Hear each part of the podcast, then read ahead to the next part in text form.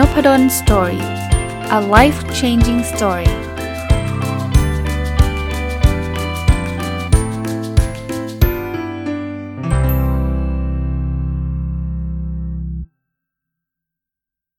สวัสดีครับ ยินดีต้อนรับเข้าสู่นพดล Story Podcast นะครับ วันนี้อาจจะเสียงดูแหบๆไปนิดหนึ่งนะครับ ก็ไม่แน่ใจนะ เริ่มรู้สึกระคายคอ แต่ว่ายังไม่มีอาการไข้ยังไม่ได้มีอะไรทั้งสิ้นนะ ก็ ก็เดี๋ยวหวังว่าคงจะหายโดยเร็ววันหวังว่าแบบนั้นนะครับ วันนี้จะหยิบหนังสือที่ผมเขียนเองมารีวิวนะครับหนังสือเล่มล่าสุดของผมเอง ชื่อว่า Rethink เพราะชีวิตคือการคิดหลายชั้นนะครับ ก็เล่าที่มาที่ไปของหนังสือสักนิดหนึ่งนะครับ หนังสือเล่มนี้เนี่ยได้เขียนโดยออกกับสำนักพิมพ์ Shortcut ซึ่งเป็นสำนักพิมพ์ที่อยู่ในเครือของสำนักพิมพ์อมรินทร์นะครับ จริง ๆ เขียนเสร็จประมาณกลางปีที่แล้วแล้ว แล้วก็ส่งไปให้เขา เขาก็มีการรีวิว แล้วก็จะเรียกว่ากลับมาให้แก้ edit อะครับ เป็นเขามีบรรณาธิการหนังสือนะครับ ก็แก้ไป 3-4 รอบนะครับ3-4 รอบ แล้วสุดท้ายเนี่ยก็ตอนนั้นวางแผนว่าจะออกเดือนตุลา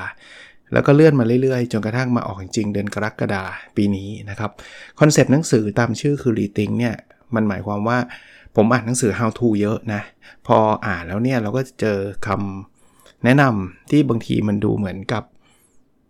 มีเล่มหนึ่งบอกให้ทำแบบนี้ มีเล่มหนึ่งบอกให้ทำอีกแบบหนึง่งซึ่งมันดูแล้ว เอ๊ะ มันมันขัดกันหรือเปล่านะครับ เช่นเราบอกความพยายามอยู่ที่ไหนความสำเร็จอยู่ที่นั่นเนี่ย จริง ๆแล้ว บางเล่มก็บอกว่าไม่จริงหรอกพยายามเนี่ย มันไม่ได้แปลว่าต้องสำเร็จเสมอไป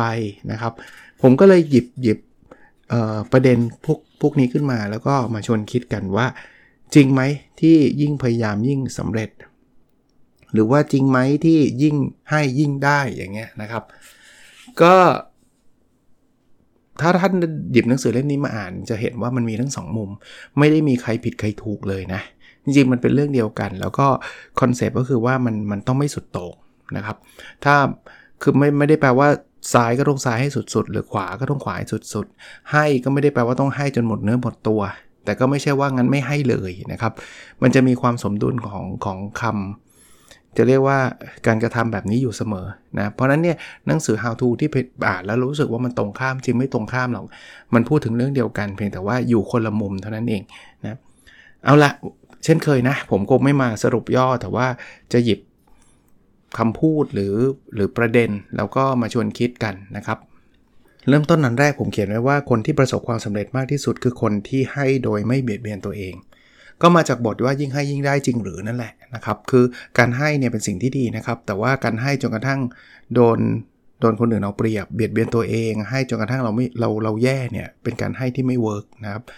ถ้าจะดีคือเราต้องให้แล้วต้องไม่เบียดเบียนตัวเองด้วย แล้วเราจะเป็นคนประสบความสำเร็จมากที่สุด อันถัดมานะครับผมเขียนบอกว่าการเปรียบเทียบเพื่อให้ตัวเองอยู่เหนือคนอื่น ย่อมทำให้เราเป็นทุกข์ง่าย แต่ถ้าเปรียบเทียบเพื่อทำให้เกิดแรงบันดาลใจเพื่อพัฒนาตัวเอง อันนี้เป็นการเปรียบเทียบที่ดีนะครับ เราอ่านหนังสือมาเราจะพบว่าโอ้ถ้าอย่าไปเทียบคนอื่นนะไปเทียบคนอื่นแล้ว เดี๋ยวเราจะรู้สึกแย่ เพราะว่าคนนั้นก็ดีคนนั้นก็มีความสุขคนนั้นก็รวยกว่าเราแล้วเราก็รู้สึกแย่ จริง ๆ ผมก็บอกเปรียบเทียบก็ไม่ได้สิ่งที่เลวร้ายนะถ้าเปรียบเทียบเพื่อพัฒนา รียบเทียบแล้วได้กำลังใจได้ได้แรงบันดาลใจเนี่ยก็เปรียบเทียบได้ แต่ถ้าเกิดเปรียบเทียบเพื่อจะมาอิจฉาริษยาไอ้อย่างนั้นนะแย่อย่างที่เขาแนะนำแล้วครับ อันที่3วันนี้เป็นคำพูดติดปากผมอยู่อยู่เสมอนะครับ ผมเขียนบอกว่าไม่ว่าปัญหาไหนในโลกเนี่ยจะมีหนังสืออย่างน้อยหนึ่งเล่มที่ช่วยหาทางออกได้ทำไมผมถึงพูดแบบนั้นนะครับ พูดอีกทีก็ได้ว่า ก็ผมผมเชื่อว่าปัญหาที่เราเจอเนี่ย ไม่ใช่เราเป็นคนแรกหรอกที่เจอ มีคนเจอแบบนี้มาก่อนหน้าเรานักต่อนนักละ แล้วมีคนหาทางออกได้เยอะละ แล้วก็มีคนเขียนเป็นหนังสือด้วยนะครับ เพราะนั้นเนี่ยแทนที่เราจะต้องมานั่งทุกข์แล้วก็พยายามหาทางออกด้วยตัวเองเนี่ยไปค้นหาหนังสือเชื่อเลยครับว่าท่านจะเจอนะครับ ถ้าภาษาไทยไม่เจอภาษาอังกฤษก็มีนะครับ ถ้าท่านพอจะอ่านภาษาอังกฤษได้เนี่ยหาหาหน่อยครับ เดี๋ยวจะเจอครับสำหรับท่านที่หาไม่เจอ ไปถามเพื่อนที่อ่านหนังสือเยอะๆหลายคนถามผมนะผมถ้าผมนึกได้ผมก็ตอบ แต่ว่าดีกว่านั้นอีกคือไปในกลุ่ม n o p a d o n Story Book Club มีชื่อนี้เลยนะครับ n o p ด d o n Story เนี่ยครับแล้วก็ Book Club ในกลุ่มนี้มีมีคนเกือบหมื่นคนครับที่ชอบอ่านหนังสือทั้งนั้น เพราะฉะนั้นเนี่ยโพสถามเลย อกหักมีเล่มไหนแนะนำอย่างเงี้ยผมเชื่อว่ามีเพื่อนๆมาช่วยตอบเยอะเลยครับ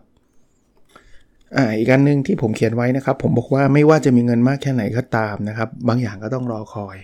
เอาง่าย ๆ เลยนะ บางทีมันเป็นธรรมชาติครับ คุณมีเงินกี่หมื่นล้านก็แล้วแต่นะ การรอลูกที่ที่จะคลอดออกมาจากท้องของแฟนคุณเนี่ย ก็ต้อง 9 เดือนนะ คุณเร่งได้ไหม บอกผมผมเอาเงินให้ 5,000 ล้านเลย เพื่อให้คลอดภายใน 1 เดือนมันทำไม่ได้ เพราะนั้นบางอย่างมันก็ต้องรอ มันก็ต้องรอครับ ต้องรู้จักการรอคอย ผมเสริมให้นิดนึงนะ ผมว่าเดี๋ยวนี้ทักษะการรอคอยกลายเป็นทักษะที่หายาก เพราะว่าโลกเราอะพยายามจะจะทำทุกอย่างให้มันมันรวดเร็วซึ่งเป็นสิ่งที่ดีนะครับ แต่สิ่งที่มันจะขาดไปคือ เราก็เลยรอไม่เป็น ใครรอเป็นเนี่ยถือว่าคนเป็นคนที่มีความสามารถพิเศษได้เลยนะ มาดูอันถัดไปนะครับ ผมเขียนว่าบอกว่าเด็กจำนวนไม่น้อยทำอาชีพที่ตัวเองไม่ได้รักจริง ๆ เพราะตกหลุมพรางของคำว่าหวังดี คือหวังดีเนี่ยมันเป็นสิ่งที่ดีหรอกนะ มันดีกว่าหวังร้ายอยู่แล้วแหละ แต่บางทีหวังดีเนี่ยถ้ามีมากเกินไปเนี่ยมันเลยทำให้เราไม่ได้ทำอะไรตามฝันไงโดยเพราะคุณพ่อคุณแม่เนี่ยต้องต้องเอาเป็นว่ามันเป็นความเห็นผมแล้วกันนะท่านไม่ต้องเชื่อผมก็ได้แต่ว่า พ่อแม่ไม่มีใครหวังหวังร้ายกับลูกใช่ไหมเราหวังดีกับลูก แต่ถ้าเกิดเราบอกว่าลูกลูกต้องเรียนวิชาชีพนี้นะ พ่อแม่หวังดีนะ ลูกต้องเชื่อพ่อแม่นะบางทีเขาอาจจะเกลียดวิชาชีพนั้น แต่เขาเรียนเพราะว่าเขารักเราไงแล้วจริง ๆ เราแฮปปี้จริงป่ะครับที่ที่เขาจะต้องอยู่กับวิชาชีพที่เขาไม่ชอบ แทนที่เขาจะได้ไปไปเรียนหรือว่าไปทำงานในสิ่งที่เขาชอบ คือผมเข้าใจในมุมว่าโอ้ยปล่อยมันคิดเองไม่ได้ ถ้ามันคิดเองนะ เดี๋ยวมันก็เตลิดเปิดเปิง แล้ววันหลังก็ไม่พ้นเราอะไรเงี้ยผมว่ามีเส้นเส้นหนึ่งอะที่แต่ละครอบครัวก็คงต้องพิจารณานะครับ คือถ้าเกิดเราปล่อยแบบฉันไม่สนใจอะไรเลยมันก็เกินไปไงแต่ถ้าเกิดแบบสตริกว่าแกต้องเรียนอันนี้เท่านั้น ผมว่ามันก็เกินไปอีกมุมหนึ่งเหมือนกัน หาจุดสมดุลให้เจอนะครับ แต่หวังดีเนี่ยถ้ามีเยอะๆเข้าเนี่ยบางที ก็ทำให้คนติดกับได้นะทำให้คนเป็นทุกข์ได้นะครับ อีกอันในนี้ก็เคย พูดอยู่หลาย ๆ ครั้งนะครับ ก็คือการชื่นชมความพยายามจะทำให้เกิดโค้ดไมเซ็ตพูดง่ายๆแบบนี้ครับ ถ้าเราชื่นชมที่ผลลัพธ์อย่างเดียวเนี่ย คนจะไม่กล้าทำอะไรยากๆ สมมุติเราชมลูกนะบอกโอ้ลูกลูกได้เกรด4.00 นี่สุดยอดเลย อัจฉริยะจริง ๆ เลย มันมันดูเป็นคำชมที่ปกติใช่ไหมเรามักจะชมกันแบบนี้ใช่ไหมแต่ชมแบบนี้สิ่งที่ลูกจะทำก็คือ พอเจอวิชายากเขาหลบได้เขาก็หลบเขาไม่เรียนหรอกวิชานี้เพราะวิชานี้เดี๋ยวไม่ได้ A เขาก็จะไปเรียนวิชาง่ายๆ เพราะว่าพ่อชมเวลาเราได้ 4.00เนี่ยเราได้ A ไงพ่อชม แต่ถ้าเกิดเราไม่ไม่ได้ A เนี่ยพ่อต้องไม่ชมแน่เลย กลับกันนะ ถ้าเราชมลูกบอกโหลูก พ่อชื่นชมความพยายามลูกมากนะ ลูกพยายามได้สุดยอดมาก อย่างเงี้ยต่อไปเขาเจออะไรยากๆเขาก็กล้าลุย เพราะเขารู้ว่าถึงไม่ได้ A พ่อก็ชม ถ้าเราพยายามนะครับแล้วคนที่จะเติบโตความคิดแบบนี้คือโกลด์ไมเซ็ตคือฉันกล้าทำอะไรที่มันท้าทาย คนที่จะเติบโตจะเป็นคนที่มีความกล้าแบบนี้ฮะ คนที่บอกว่าฉันต้อง A อย่างเดียวเนี่ยเขาก็จะอยู่กับวงแคบๆที่เขาไม่กล้าจะทำอะไรที่มันยากๆ เพราะว่าถ้าเกิดล้มเหลวพ่อพ่อไม่ชื่นชม แม่ไม่ชื่นชม อันนี้อันนี้แชร์ให้ให้ให้อีกครั้งหนึ่งนะผมเข้าใจว่าผมพูดอยู่เรื่อยๆอยู่แล้วมาอีกอันครับ ความเห็นอกเห็นใจที่ขาดความเข้าใจอาจสร้างความอึดอัดให้คนอื่น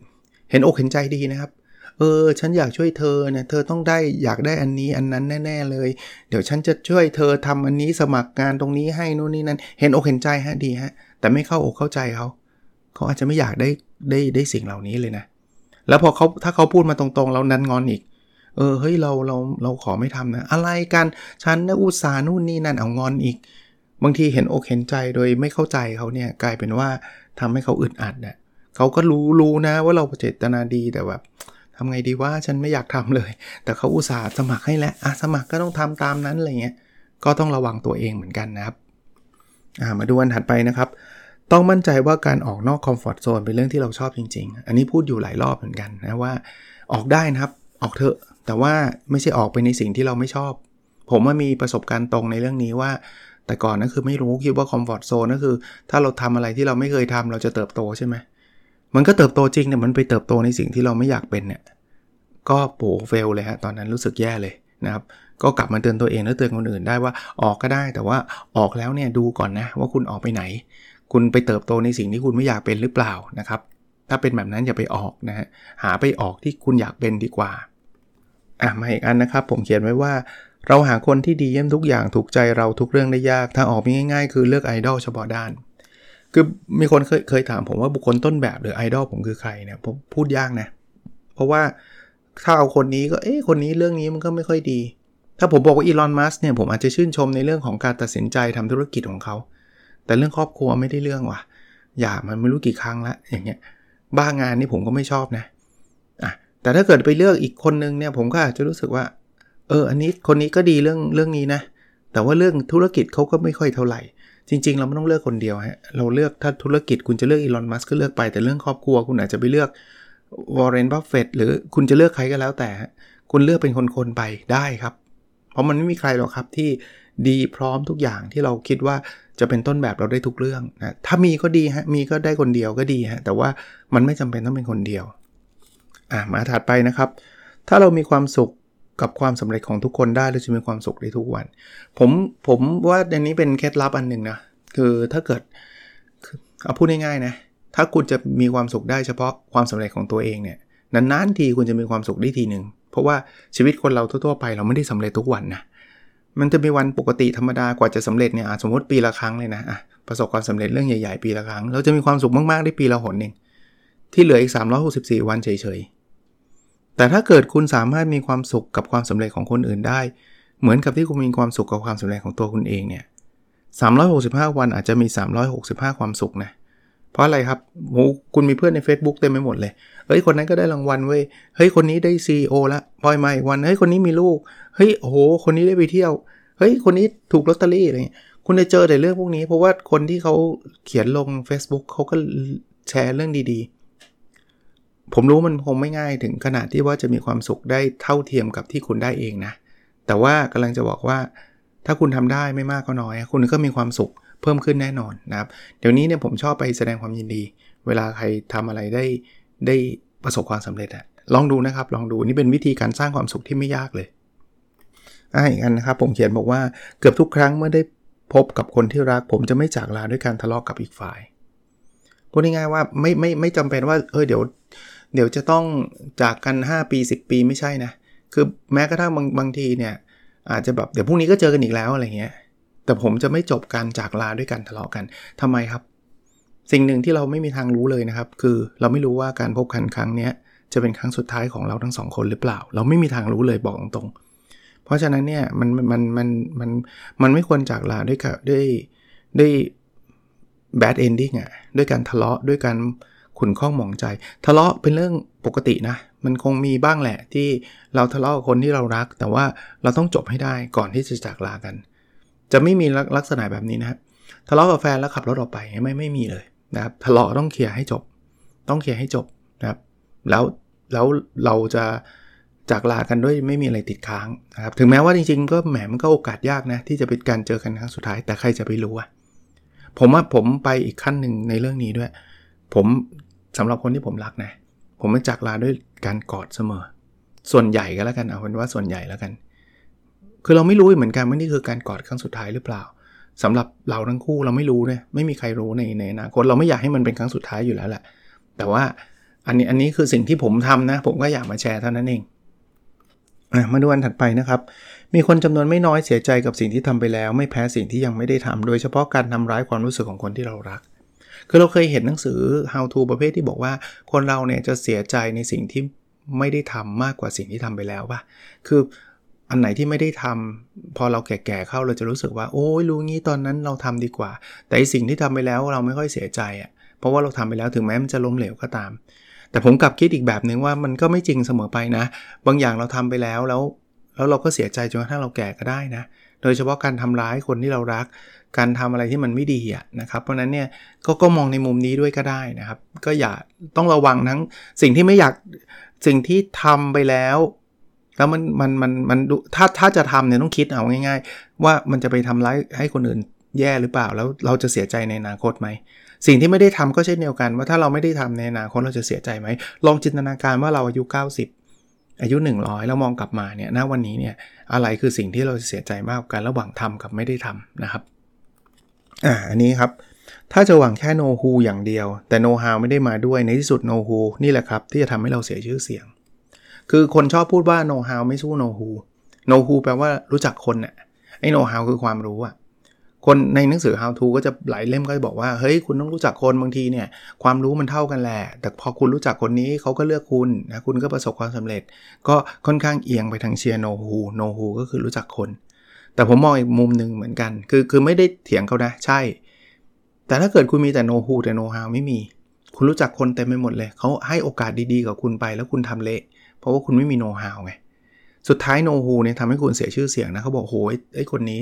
ไม่ได้เรื่องเลยแล้วเขาพูดไปทั่วเลย เพราะว่าเขาหวังจากคุณมากเลยแต่คุณไม่ได้ไม่ได้ไม่ได้มีความความรู้ความสามารถในเรื่องนั้นเลยไอ้โนฮูนี่ซวยเลยนะ ถ้าคุณไม่โนฮูเนี่ยคุณไม่มีโนฮาวยังไม่ค่อยเท่าไหร่มันยังไม่คือโนฮูมันเหมือนตัวคูเนี่ย คือคือถ้าคุณไม่มีโน้ตฮาวแต่ว่าคือคุณไม่มีความรู้แต่ว่ามันก็ไม่มีใครรู้จักคุณมาก คุณก็ไม่เสียชื่อเสียงมาก แต่ถ้าเกิดคุณไม่มีความรู้แล้วคนรู้จักคุณมากเนี่ย คุณเสียชื่อเสียงมหาศาลเลย สรุปมีทั้งคู่ครับ มันไม่ต้องเลือกฮะ no who และ no how นะครับ มาทั้งคู่ อะ เรื่องนี้ก็เป็นเรื่องที่แบบ ถ้าใช้ศัพท์ภาษาอังกฤษก็คลิเช่ก็คือพูดกันเยอะมากนะ ผมสรุปมาบอกว่า คุณสามารถประสบความสำเร็จได้ไม่ว่าคุณจะเรียนจบหรือไม่ก็ตาม แปลความหมายดีๆนะครับ ผมไม่ได้บอกว่าถ้างั้นไม่ต้องเรียน ผมบอกว่าเรียนอะดีครับ แล้วตามสถิติคนเรียนจบแล้วมีโอกาสประสบความสำเร็จได้มากกว่าคนเรียนไม่จบตามสถิติ แต่ก็ไม่ได้บอกว่า 100%คนเรียนไม่จบประสบความสำเร็จก็มีให้เห็น เพราะฉะนั้นเนี่ยถ้าใครเรียนไม่จบมาแล้วก็อย่าคิดว่าเฮ้ยฉันไม่มีวันประสบความสำเร็จ แต่ก็ไม่ได้แปลว่างั้นออกจากมหาลัยกันเถอะเลิกเรียนกันเถอะเลย พวกเราอย่าไปเรียนกันเลย อย่าอย่าไปคิดแบบนั้นนะครับ เรียนเถอะถ้ามีโอกาสนะครับ ไม่อันครับ หาคนมาช่วยทำสิ่งที่เราไม่ถนัด เพื่อจะได้เอาเวลาไปทำในสิ่งที่เราถนัดจะดีกว่า อันนี้ก็เช่นกันนะคือเราทำทุกเรื่องไม่ได้ หรือว่าถึงแม้ทำได้ก็ไม่ควรทำทำไมผมถึงพูดแบบนั้น เพราะว่าเราจะเสียเวลาเยอะมากกับสิ่งที่เราไม่ถนัด จนกระทั่งเราจะมีเวลาน้อยลงในการทำสิ่งที่เราถนัด สุดท้ายผลงานมันก็จะกลางๆ มันก็จะไม่ดี ทุ่มเทให้สุดครับในสิ่งที่ตัวเองถนัด แล้วคุณจะทำได้ดีมาก ส่วนสิ่งที่ไม่ถนัดให้คนอื่นทำเถอะ ปีนี้ผมออกหนังสือเล่มนี้เป็นเล่มที่ 4 นะครับทำไมผมถึงออกได้ครับ เพราะผมทำสิ่งที่ผมถนัดคือการเขียน ถ้าให้ผมมานั่งทำรูปเล่มสีเล่มนะ ไม่มีทางเล่มเดียวบัดนี้ก็ยังไม่ได้ออกเชื่อไหมดีไซน์ไม่สวยเท่านี้ด้วย อันนี้อันนี้คือตัวอย่างที่ผมมักจะชอบยกให้ฟังนะครับอะมาดูอันถัดไปนะครับ เราไม่ควรใส่งานสเปซสปะเข้าไปใน to do list ทั้งหมดทำ to do list ดีไหมดีครับ ผมก็ทำนะครับว่าต้องทำอะไรให้เสร็จบ้าง แต่ไม่ใช่ทำ อะไรยัดเข้ามาใน to do list แล้วเสร็จแล้วก็ทำไม่เสร็จ แล้วเอางานสเปซสปะคืองานที่มันไม่เกี่ยวข้องงานที่มันไม่ต้องทำก็ได้ยัดเข้าไปเนี่ยไม่ไม่เอา เรากรองก่อน to do list เนี่ยเอาเฉพาะ to do จริง ๆ อันที่เราต้องทำจริง ๆสำคัญจริง ๆ ค่อยมาใส่ อันที่ไม่สำคัญอะคุณไม่ใส่ดีแล้ว เพราะว่าถ้าคุณไม่ใส่คุณก็จะไม่ทำไงก็ดีแล้วว่าไม่สำคัญไง อะไรที่อยู่ใน to do list ทำก่อน แต่ถ้าเกิดคุณใส่เข้ามาเนี่ย บางทีมันทำให้คุณทำไม่สิ่งไม่สำคัญหมดเลย แล้วสิ่งสำคัญคุณไม่ได้ทำเพราะเพราะเวลาหมด อะมาดูอันถัดไปนะครับ อย่าหยุดที่จะตั้งคำถามกับตัวเองอยู่เรื่อยๆ ว่าสิ่งที่กำลังทำอยู่นี้ยังใช่จริงหรือทำไปเรื่อยๆ ได้ครับ แต่ว่าวันสินวายก็คือบางครั้งบางหนเนี่ยต้องหยุดมานั่งคิดนิดนึงนะว่า สิ่งที่เรากำลังทำอยู่เนี่ยยังใช่อยู่ไหมผมผมเขียนเองผมก็คิดเองนะ ผมต้องบอกตรงๆ ว่าผมก็ไม่ได้แบบ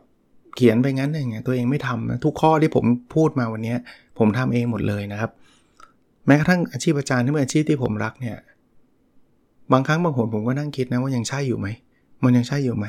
การสอนที่ผมยังสอนอยู่เนี่ยยังใช่อยู่ไหม แต่ตอนนี้ตอบกับตัวเองว่ายังใช่อยู่ก็ทำต่อนะครับ ถ้ามันไม่ใช่แล้วเนี่ยบางทีมันอาจจะต้อง move on นะไปยังเรื่องอื่นๆนะครับ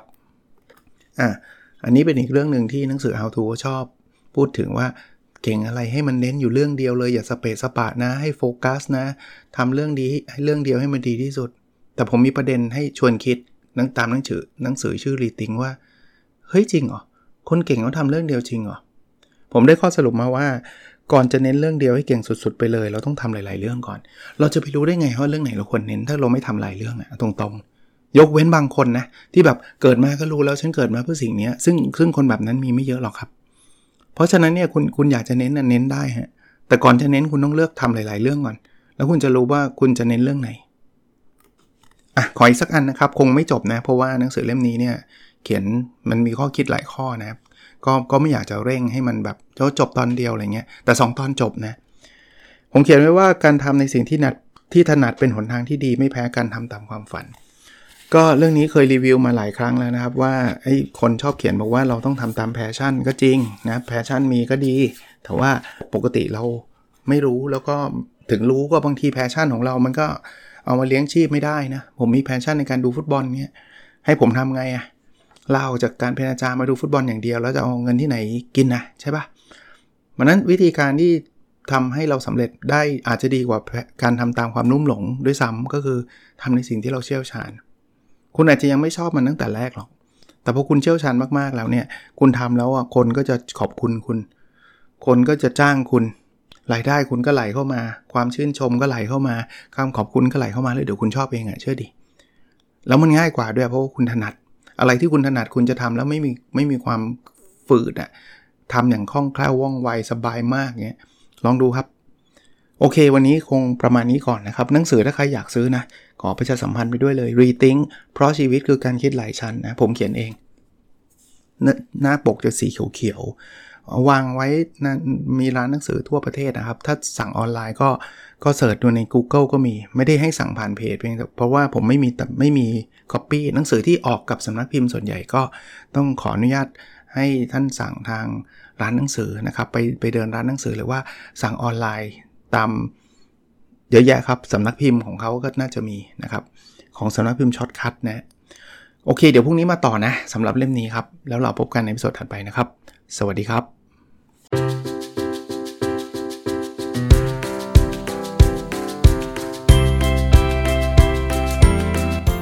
n o p a d o n Story a life changing story